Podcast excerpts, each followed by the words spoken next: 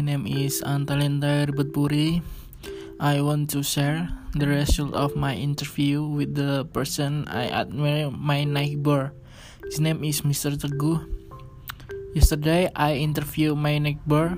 He is a lecturer as well, chairman of the foundation in Universitas Akakom.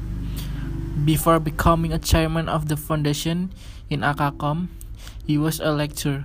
He decided to become a lecturer because he had to share his education for many people. Because for him, education is important than anything. So he decided to be a lecturer. He really enjoyed this job as a lecturer. He teaches of program communication in there.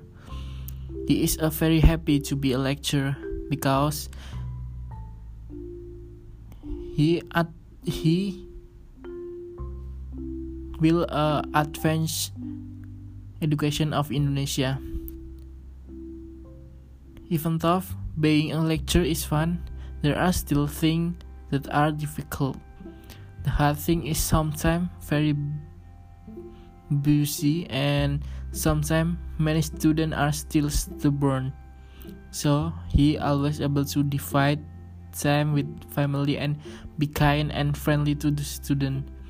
Therefore, being a lecturer must be very thorough and patient. He must be careful when his student who complains about the difficulty of assignment and poor grades. After to be a lecturer during a 10 years, he plans to advance education in Indonesia.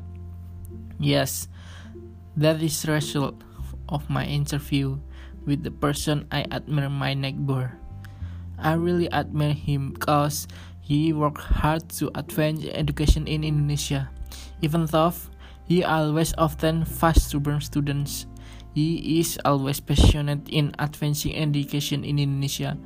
Thank you for listening my podcast. See you later.